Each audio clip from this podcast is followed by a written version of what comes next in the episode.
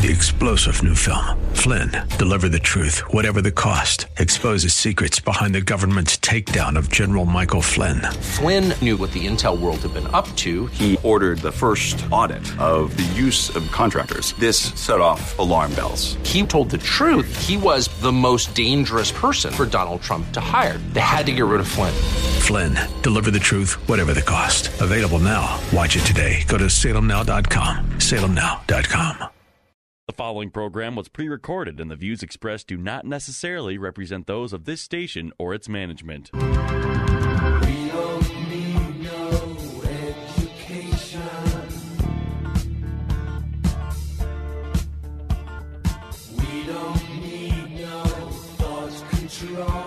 Welcome to Education Nation, where we tackle the biggest issues in American education. School is now in session. Here are your hosts, Headmaster Rebecca Hagstrom and co host Mark Durkin. Well, good evening, and thank you for joining us here on Education Nation. I'm your headmaster and host, Rebecca Hagstrom, and it's a privilege to join you this Saturday evening here on AM 1280 The Patriot. We're going to be discussing a school subject today that at first mention might actually strike our listeners as being irrelevant in 21st century America. But we're talking about the study of Latin language in the classroom. That's correct, Rebecca. This will be a very informative show today. And when you think of speaking Latin, it doesn't rank at the top of people's minds as a language to study, especially in light of immigration patterns that we're seeing here. But the academic benefits are simply amazing. And we have a wonderful guest joining us this morning who will help us see why Latin curriculum is advantageous to your child's education. Exactly. And here today, joining us on the program to discuss this ancient language and why it remains relevant today is Stephen Hoopsher. Welcome, Stephen. Thank you, Rebecca.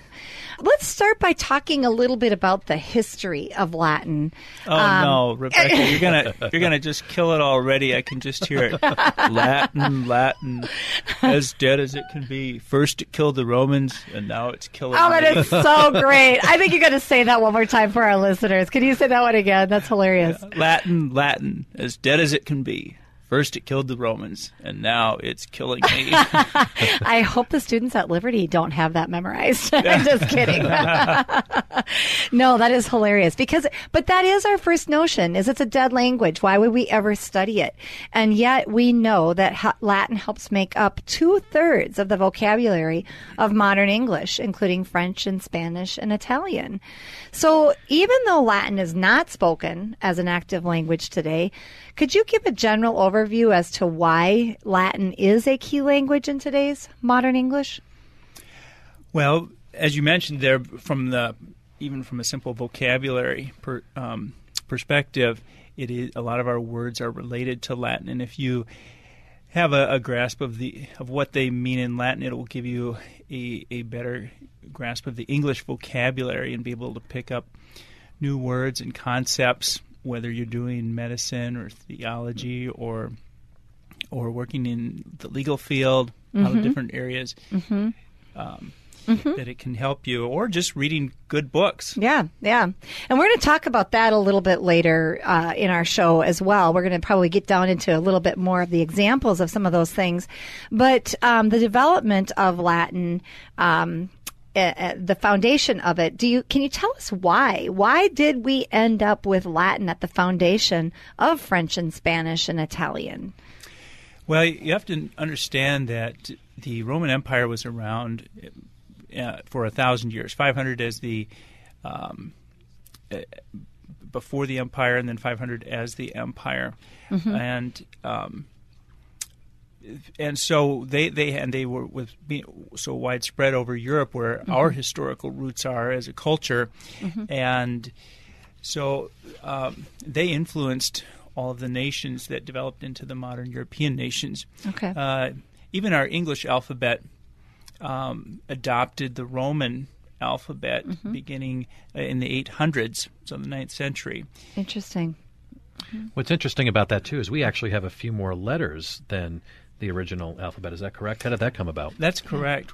And those things, uh, some of them were, were borrowed from the Greeks. The, the Romans themselves borrowed Y and Z from the Greeks.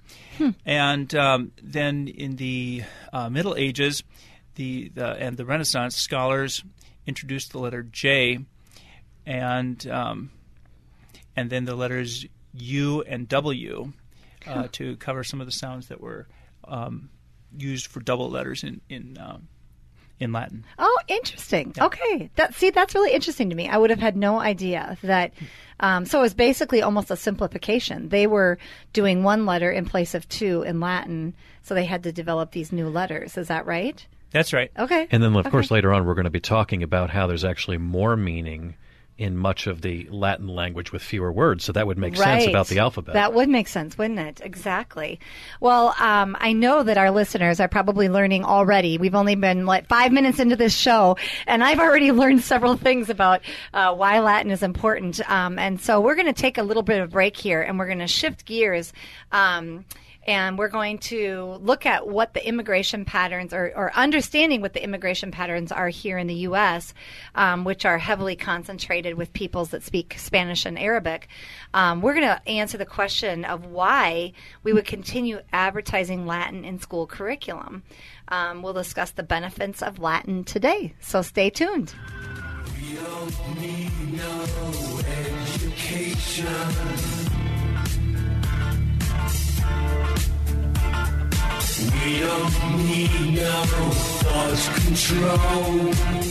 And welcome back to Education Nation. I am your co host, Mark Durkin, and today we are talking about the ancient Latin language. And despite the fact it is not actively spoken today, its influence and benefit is felt across much of Western civilization. That's right, Mark. And many subjects that are studied in American schools today are actually filled with the Latin language.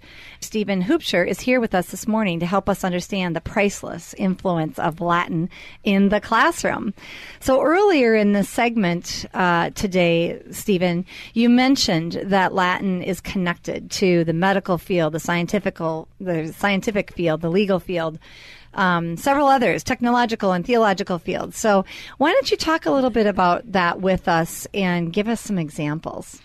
You know, last year when I was at, in the, at the doctor's office with one of my kids, and I was talking with the doc, and they mentioned how glad they were that they had studied Latin for two years when they were, I think, in high school or junior high. Wow, that's great. Yeah. Huh. And they said it just really helped them a lot with with this matter of vocabulary and be able to pick up and know what the uh, what the different terms were and what things were being spoken about. Right. So, That's uh, did you want some examples, Rebecca? Yeah, that would be great. I would love to hear some of the examples. Well, yeah. think about the word intravenous. mm-hmm. There's Okay. a there's a combination of two words. Mhm. It means in the vein, and that's right out of Latin. Intra and venous. Okay. you would say that. in- Okay. do- there's different Latin Venus, dialects. which would be the vein. We would pronounce that Venus, but you're Right. saying that the proper would be in Latin Venus. Right. Okay. Okay. That is very interesting because when you stop and think about that, intra, we have that at the beginning of many of our English words. So if you know that intra means in, then you know that you can help un- or help you understand other words that maybe you've never heard before that have that same beginning. Right. Correct. Yeah. Why don't you give us some more examples? Uh, and you need to realize that in in medical field, most of the stuff is abbreviated Sure. today. Sure. Okay. So, I mean, now in human anatomy, we'd have, we'd have things like femur, fibula, Mhm. radius, tibia, Yeah. ulna, all those yeah. bones. But those are all Latin. Right. Interesting. Um, like, and for abbreviations, you would you, you might have they might write um, on a prescription or in your chart notes AC, Mhm. uh, uh, before food or before you eat, Okay. Interesting. um, or bib, B-I-B period, short for bibe, uh, which is like bibo, I drink. Okay. Um, dieb, alt for diebus alternis, every other day. you know, wow. And so on. There's- Okay. Yeah. If you want to see a ton of them, go and look on Wikipedia. Yeah, So- yeah. Well, and actually, I used to work as a speech pathologist Okay. over at St. Paul Ramsey Hospital, which is now Regions, and um, I used some of those. Uh, um, whatever. You, what were you calling them? The Just the abbreviations, abbreviations, I guess. I used some of those, and when I wrote in the charts, and I knew what they meant, but I did not know that they had the Latin. I didn't know the Latin background on them, and how much more they would have made sense to me if I would have known what they really represented. I think the common thing here, too, that we're seeing as a theme is just how much meaning, again, you can pack in in just a few abbreviations or words. Yes, yeah, that is really astounding to me. So that's the medical. Give us some examples from some of these other realms, the scientific realm or technological. You you pick it. Well, in the you know the science, I mean, there's multiple realms there, Yeah. areas, right? Um, but if we look at biology, Mm-hmm. um, s- biology uses what what would be the formal name would be binomial or binary nomenclature. So giving two two Latin names to a living creature Okay. or organism. Um, so for people, of course, it's Homo sapiens, um, and which which includes the the genus and then the species names, Uh, both of which, by the way, genus and species are both Latin words. they are too. Yeah. Wow.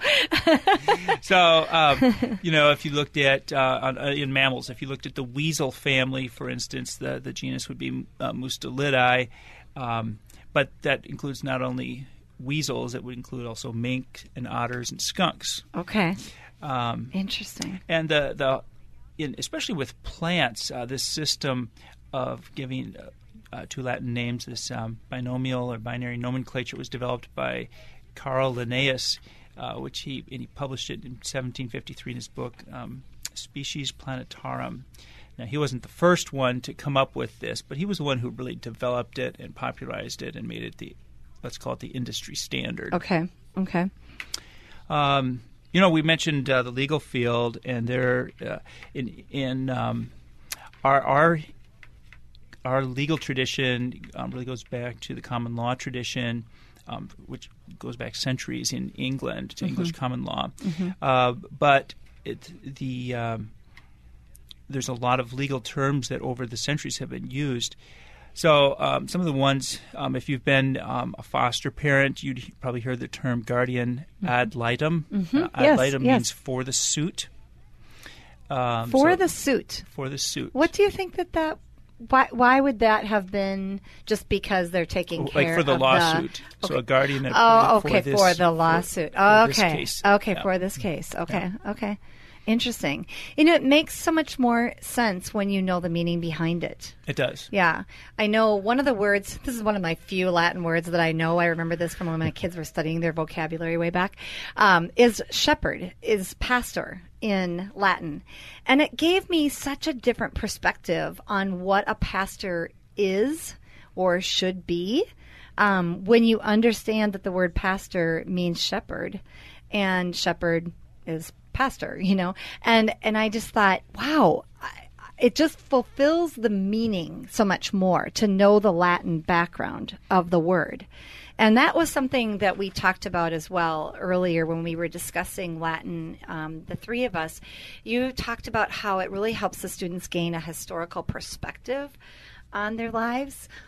Um, and uh, well, and actually, Mark, I know that you had a couple points that you wanted to make too. Right. We had mentioned earlier, too, that how Spanish and Arabic might be the languages of choice uh, to really learn, given the immigration patterns we're seeing here in the 21st century. You know, Stephen, do you see how the study of those modern foreign languages could there be an exclusion factor with Latin because of that and other core classical languages? And if so, can that undermine or begin to replace our understanding of the history of Western civilization?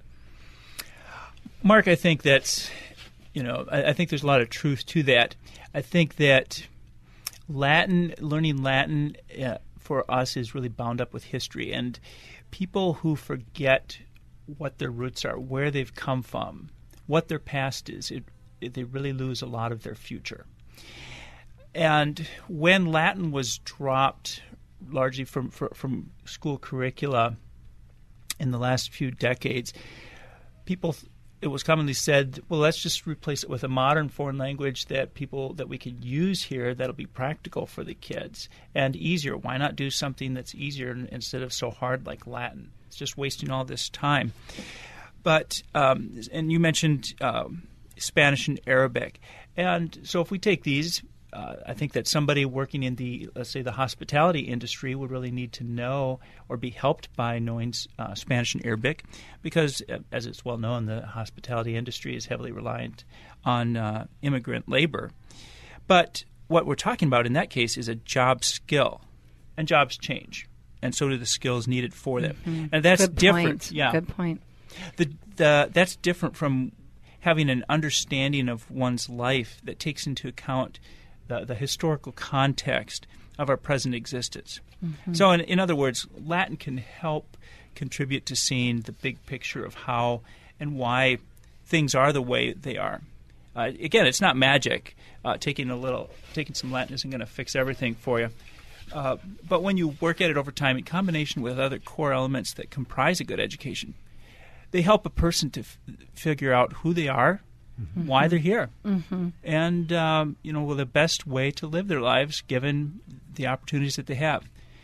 And at Liberty, we think those kinds of questions are important to our to our kids. Yeah, yeah, And absolutely. you're talking about empathizing too. So when you understand the thought of people in centuries past, I mean, those are kind of the building blocks to help us understand society and where it's at today and why it's there today. Mark, uh, you know, if you can go back and read some of those things that the people said in their own words, and we can, we have, we have thousands of documents uh, from from those times. We can read what what husbands wrote when their wives died. We can read what wives wrote when their kids died. Uh, we can write read all these different things, and it can help us to see a lot of things on how people were in some ways the same as us.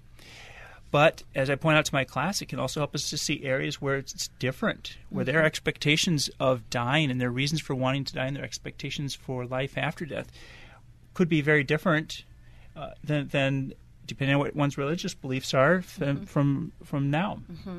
Yeah, you know, you make a good point that I hadn't really stopped to consider that if Latin just gets left behind, then we really do lose an entire element of our historical background. And, you know, we always talk about at Liberty how we want to use primary documents in history. And we're actually going to read the Constitution as it was written. We're going to read what Thomas Jefferson said. We're going to read what the Federalist Papers say. We, we're going to go all the way back and read the Magna Carta. Um, but but you make a good point that without the knowledge of Latin, there'd be so many documents that you couldn't even possibly understand. And so then we lose that primary doc- uh, document that really gives you an insight as to exactly what they thought rather than you're you're more subjected then to an author saying, "Well, this is what they thought during those times." If Well, you that's can't true. read When, what nothing was like actually being said. able to go back and read it for yourself Yeah. and say, "No, that's not what that person said," because I went and read it. Right. Yeah, in in the West, our culture is put together from from Christian religion and the Greek way of thinking, history, and Roman government, and you need Hebrew and Greek and Latin for all of that. Yeah. Now we're taking a key part of that with Latin that picks up on a lot of this and has been very uh, important for our history. That is that is really a good point. And I, I would imagine, of course, that the importance of being able to understand documents historically is greatly aided by the fact that in Latin, you're reading much more slowly and the wording is much more important. And we're going to talk more about that and much more when we come back in segment three on this morning's edition of Education Nation. Stay tuned.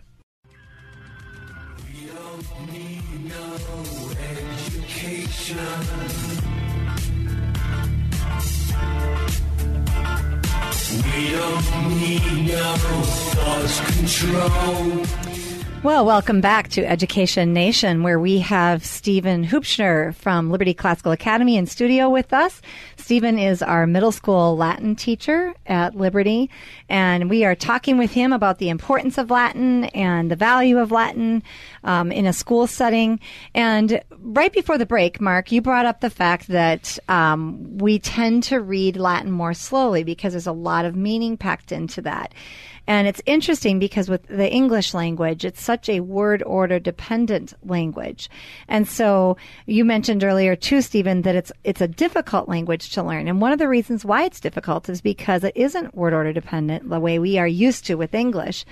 And so it's getting, it's, it's definitely taxing and challenging to a child's uh, cognition, and it's it's good for them to have to study this.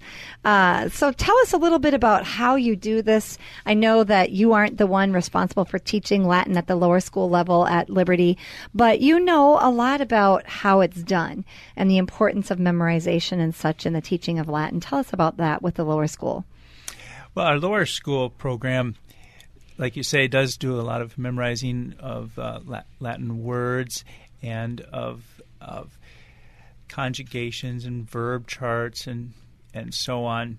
Uh, think of in in um, a, a, pronoun chart that we would do in English would be I, you, he, she, it, we, you, they. Mm-hmm. Well, they do a lot of chart learning mm-hmm. for for Latin. And I'm going to just interrupt you right there because if I was a listener right now, I'd think, "Oh my gosh, are you kidding me? For lower school kids, that sounds so boring." But you know what? It's not done in rote memorization way. It is done with songs and chants like we so often do in the lower school in learning other pieces of information. So you might hear them do that those endings that you just said in a very quick chant. Um, they might have some actions with it, as we so often do. Um, I, I know that the lower school Latin teacher makes it very interesting and engaging and exciting for the kids, right? Well, I know that my my son uh, certainly enjoys what, what he's doing with Latin. Yeah, yeah, that's great. So you said that it's divided into two parts, and um, you mentioned one part. What was the other part? Did I catch? Did I miss that? Oh, the the other part would be in the middle school that I. Oh, right. I okay, okay. You know, I have a question too. You know, as far as the lower school program, you know, words like grass, park, milk. I mean, these are words that are predominantly given to us from the Germanic language, which makes up a quarter uh, of modern English. Yes, you know, and really English is in its base it's a Germanic one of the Germanic languages. Right, and I think what's fascinating, you think of these simpler words and they're being learned by students at such a young age. Does Latin memorization, I mean, which helps make up two thirds of modern English, does it complement or does it hinder the dual development of the simple vocabulary that we learn uh, just being Americans? Well, Mark, you know, I'm not a child psychologist, but uh, I I don't know that that matters because when I mean, would there be to, confusion? I guess is what I'm saying. I, you know, I mean, these these are but these are English words now. Mm-hmm. I mean, the, a lot of these words that are already here in our vocabulary, right? So I look at it that as far as learning the Latin and memorizing this, that you're learning to, to, to set up a different category in your mind. That there's other things that we don't normally do in English, and here's another way of communicating, and it's something that you didn't know before. And you have to create this whole space um, in, or category in your own mind for saying, oh, well, here's how we do it in English, but over here, now I'm learning this is something else called Latin. Mm-hmm. And once you've got that that ability to do that, and you realize, oh, there's this other world or these other ways of doing things, then anybody around me ever does it, it helps you to see and to be able to appreciate people in different places or different times doing things differently than we do. And actually, I think that you know, as I'm thinking about this question mark, um, generally speaking, what we what we know about learning of languages is that uh, the younger the person that's learning, the less likely there is to be that confusion. Um, and that's where you know kids who are growing up in dual language homes they're picking up on b- both of those languages. Now they might develop both of them a little bit more slowly than a child who's only learning one language but they do learn them much more quickly and easily the younger they are. And so having them learn a language in lower school is going to be really beneficial to them and especially when there's so much crossover. I mean, that's what I what I'm hearing you say is that so much of the Latin vocabulary that they'd be learning in the lower school is actually part of our English language anyway. And so just it gives them a better understanding of kind of the background of those words and and where they the deeper meaning. Would you agree with that? I'm talking to you, oh, Stephen. Oh, sure. okay. I had a question for you too, Stephen. You know, you are working in the middle school program. You know, what's your role in the program, and what uh, do the students uh, learn uh, to do with the Latin, even at the middle school level? Well, so at the middle school level, there, my job is to take and and to put everything together and to make this really come together and work in their mind. So I want them and I help them to learn to read and understand Latin in Latin. So to be able to pick up a Latin text and be able to read it and without translating every word into English to be able to come away and understand what's going on in that text and what it's saying.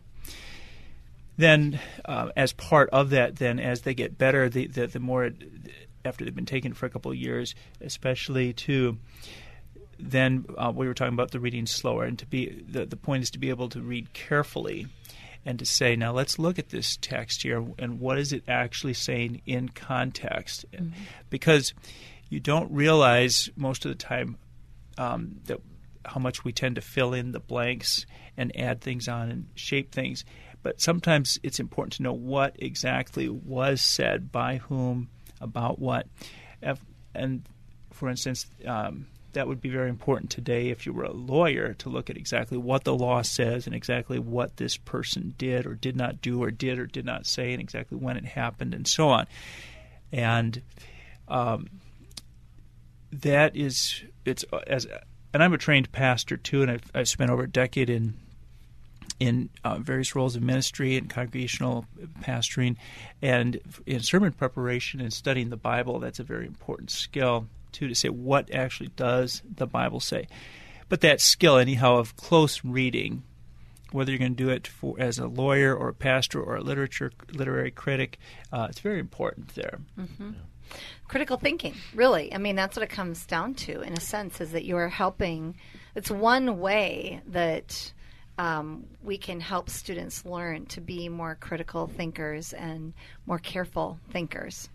And that, that comes out as a result, uh, a natural byproduct uh, as, of what we're working on here. Mm-hmm, mm-hmm. Very interesting. The abstract and the empathetic thinking, as well as you're really pondering and thinking about what words you're reading and what sentences yeah. you're digesting. Yeah, yeah, very interesting.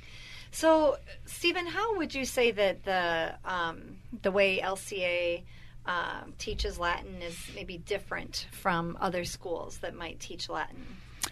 You know, if you do a survey and look at different schools that teach Latin, you'll see that there's a variety of ways that are done and, and, and of levels that are reached. So I would say, first of all, number one, we teach the we do teach um, the whole language. By that I mean we don't just have a class in Latin roots. Um, but we teach the kids to read Latin in Latin and to get them so they understand it there. Secondly, I would say that it's Latin is taught from a Christian worldview. So, yes, we do learn about the ancient Greek uh, uh, and Roman gods and goddesses, but whereas um, other courses might say, well, which god, which of the Roman gods would you like to be like? We would say, how would you compare and contrast a Roman god with the God of the, of the Bible? Excellent and then lastly, we do try to um, have we have we we, def, we have interdisciplinary projects and other interdisciplinary things to help the kids make connections. Okay. All right. We have to cut it off there. I'm so sorry, Stephen. It's been very interesting talking with you today. And we thank you for joining us. And we look forward to joining you next week on Education Nation. We invite our listeners to listen to this podcast or any other of our previous cod- podcasts at ednationmn.org. That's ednationmn.org. And you can check us out on Facebook at Education Nation Radio or Twitter at ednationmn. Thanks for joining us. See you next week.